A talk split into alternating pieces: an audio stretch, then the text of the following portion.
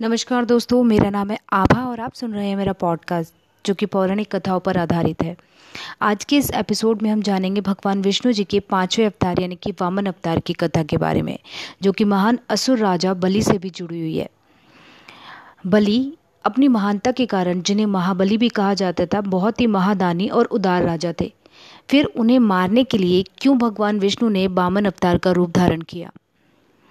तो चलिए इन सभी के बारे में जानते हैं इस एपिसोड में, और फिर जानेंगे इसी कथा से और इनके अवतार से जुड़े हुए कुछ साइंटिफिक फैक्ट को। चलिए कथा शुरू करते हैं। महान असुर राजा बलि, जो कि प्रहलाद के पुत्र थे, अपनी महानता के कारण जिन्हें अक्सर महाबली भी कहा जाता था, अपने बहुत से पूर्वजों के विपरीत वह अपनी प्रजा के लिए बहुत ही अच्छे और उदार शासक थे। बाली की लगातार निष्पक्ष और न्यायपूर्ण शासन और साथ ही उनकी बढ़ती ताकत इंद्र को चिंतित कर रही थी। उसने सोचा कि क्या होगा यदि बाली ने कभी देवों से लड़ने का फैसला किया और उनका सिंहासन हड़प लिया तो। इंद्र को यकीन था कि अगर ऐसी कोई घटना घटित होती है तो वह बाली को हराने में सक्षम नहीं होगा। और जैसे कि सभी को आशंका थी धीरे धीरे दशक बीतते गए, बाली बदल गया।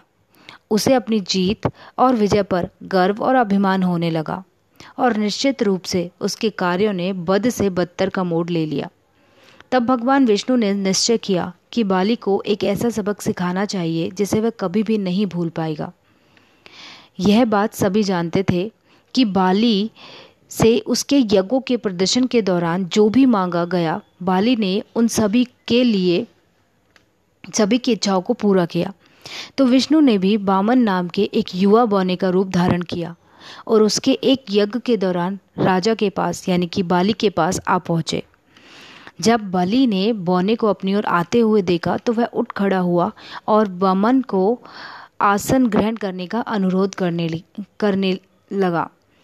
वामन ने कहा, और जैसा कि यह बात सभी जानते थे कि बाली उस से उसके यज्ञों के प्रदर्शन के दौरान जो भी मांगा जाए, बाली उन सभी की इच्छाओं को पूरा करते थे। तो विष्णु ने भी वामन नाम के एक युवा बौने का रूप धारण किया और उसके एक यज्ञ के दौरान राजा बलि के पास पहुँच गए। जब बलि ने बौने को अपनी ओर आते हुए देखा तो वह उठ खड़ा हुआ और वामन को आसन ग्रहण करने का अनुरोध किया। वामन ने कहा, महाराज बलि, मैंने सुना है कि आप बहुत उद्यार व्यक्ति हैं। इसीलिए मैं आपसे कुछ मांगने आया हूँ। बाली ने पूछा, तुम्हें क्या चाहिए छोटे बौने? अगर यह मेरी शक्ति में हुआ और मेरे सामर्थ्य में हुआ तो मैं निश्चित रूप से यह अवश्य दूँगा। बौने ने कहा, मेरा अनुरोध, मेरी इच्छा बहुत ही छोटी है, लेकिन आपको इसे देने का वादा करना होगा। बाली मुस्कुराया और उसने कहा, मैं वादा करता हूँ। अगर आप ऐसा कह रहे हैं तो मुझे तीन पग ज़मीन चाहिए। प्रत्येक चरण का आकार मेरे एक पग के बराबर होना चाहिए वामन ने विनम्र विनम्रतापूर्वक कहा। बाली हंसा और हंसता ही गया। उसे क, कई मिनट लगे इस बात को समझने में कि कोई कैसे उससे इतनी छोटी भूमि के टुकड़ों के लिए अनुरोध कर सकता है। उसने कहा ए छोटे आदमी तुम कुछ और ज़्यादा मांग लो। क्या तुम नहीं जानते कि मैं महान राजा बाली हूँ? और मैं इससे भी बहुत ज़्यादा तुम्हें दान कर सकता हूँ। वामन ने प्रणाम किया और कहा, मैं जानता हूँ कि आप एक उदार व्यक्ति हैं, लेकिन मैं अपनी सीमाएँ जानता हूँ। कृपया मुझे क्षमा करें, यदि यह आपके जैसे व्यक्ति के लिए बहुत तुच्छ है तो। बाली के गुरु शुक्राचार्य, जो इस बातचीत को गौर से सुन रहे थे, सहज रूप से समझ गए कि कुछ तो गड़बड़ है, और वामन वह नहीं है जो वह प्रतीत हो रहा है। उसने बाली को बुलाया और सलाह दी, हे मेरे राजा, कृपा वामन की शर्त स्वीकार मत करो। यहाँ अवश्य ही कुछ गड़बड़ है, और यह मुझे असहज लग रहा है। मैं डर रहा हूँ कि यह उन देवताओं की योजना हो सकती है जो सीधे आपका सामना करने से डरते हैं। आपके शिक्षक और एक शुभ चिंतक के रूप में मैं आपको यह सलाह देता हूँ कि आप इसमें ना उलझें। आदरणीय गुरु, मैंने वामन को अपना वचन पहले ही दे दिया है। इसीलिए मुझे इसे अवश्य पूरा करना पड़ेगा। वैसे भी यह छोटा आदमी मेरे जैसे शक्तिशाली राजा से क्या मांग सकता है? राजा ने निश्चित होकर अपने गुरु शुक्राचार्य को कहा। यह कहकर वाली वामन की ओर मुड़ा, जो धैर्यपूर्वक उसके पीछे इंतज़ार कर रहा था। बाली की पत्नी, जो कि बाली के पास में ही खड़ी थी उसने भी बाली की बात पर सहमति जताई और संकेत किया कि वह अपने पति के साथ है। वामन ने पूछा, क्या मैं अपना पहला कदम उठा सकता हूँ? बाली ने उत्तर दिया हाँ। और जैसा कि पुराने दिनों में एक प्रथा होती थी, उपहार देने वाला कुछ पानी अपनी दाहिनी हथेली में लेता था और इसे धीरे से धरती माता के ऊपर छोड़ देता था। और इसका संकेत होता था कि दाता धरती माता को अपना सच्चा साक्षी मानकर तहे दिल से दान कर रहा है। इस प्रकार इस अनुष्ठान के पूरा होने के बाद ही वास्तविक उपहार दिया जा सकता था। बलि के पास एक जग लाया गया और उसने अपनी हथेली में थोड़ा सा जल भरकर ज़मीन की ओर बहने दिया। वामन ने एक पैर उठाया। पहला पग से धरती नापने को तैयार और सभी के आश्चर्य के अनुरूप वह बौना अब बौना नहीं रहा।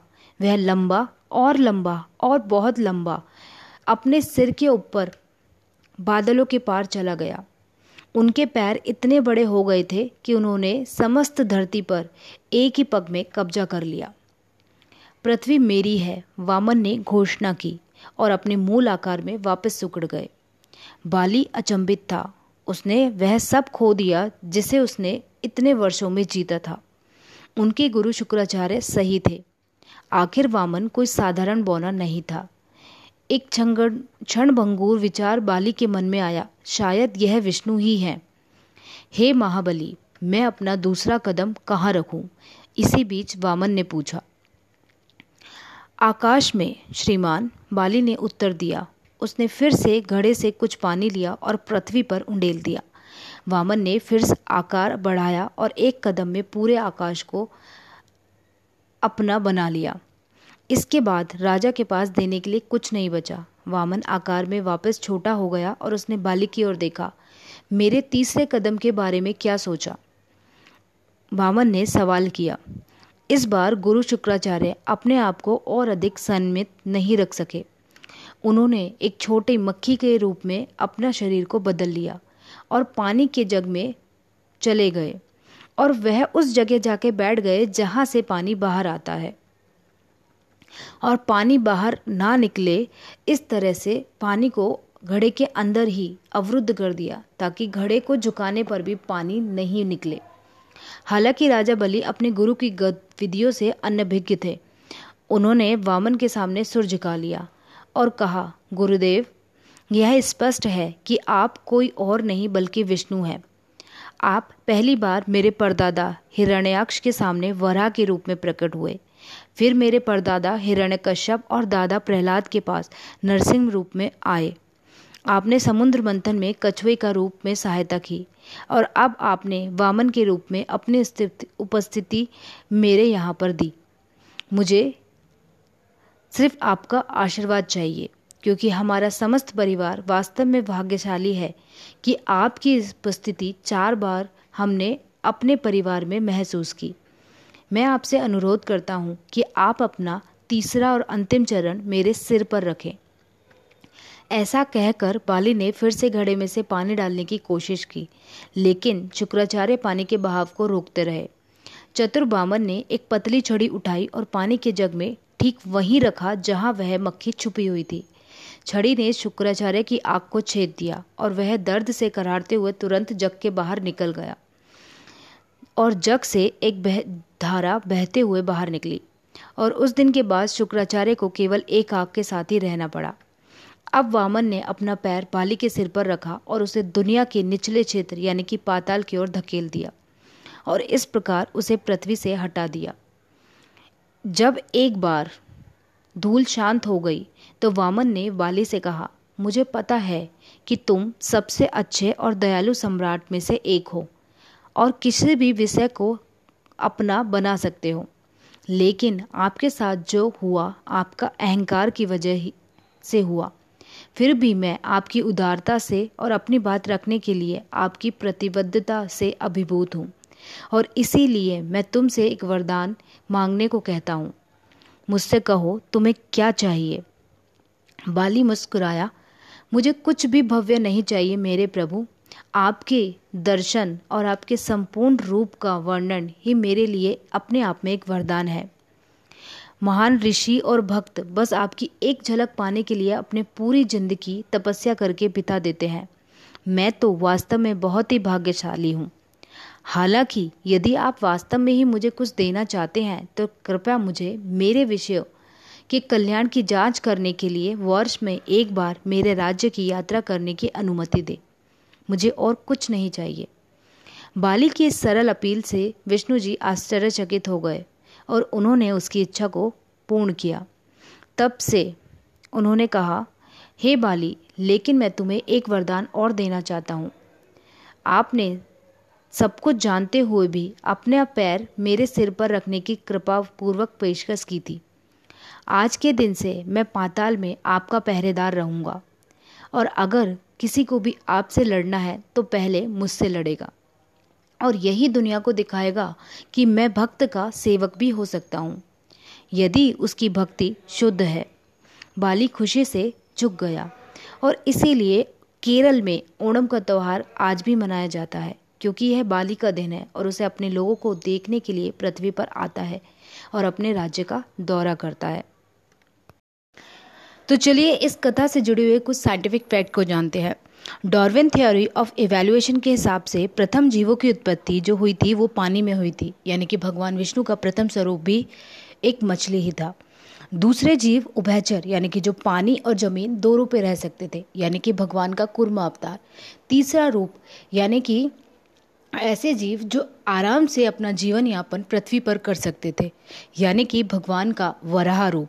और चौथा जीव, यानी कि बुद्धिमान जानवर का रूप, यानी कि भगवान का नरसिम्हा रूप।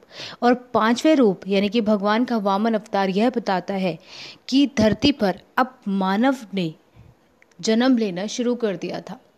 धीरे धीरे उनकी बौद्धिक क्षमताएँ, उनका आकार भी बढ़ता गया। तो अब जानते हैं इस कथा से जुड़े हुए दूसरे और मेन साइंटिफिक फैक्ट को।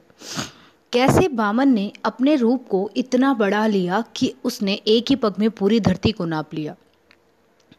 क्या आप जानते हैं कि हमारे साइंटिस्ट और रिसर्चर आज भी इस बारे में काम कर रहे हैं कि ऐसे क्या प्रोटीन्स, क्या जीन्स, क्या चीज़ हम शारीरिक बनावट में चेंज करें कि हम भी अपने रूप को जिस चाहे आकार में ढाल सके। लेकिन कहते हैं ना कि भगवान और मनुष्य में कुछ तो अंतर रहेगा ही। तो शायद इसी अंतर की वजह से अभी तक हमारे साइंटिस्ट यह नहीं ढूंढ पाए हैं। तो चलिए मिलते हैं नेक्स्ट नेक्स्ट एपिसोड में। तब तक के लिए धन्यवाद।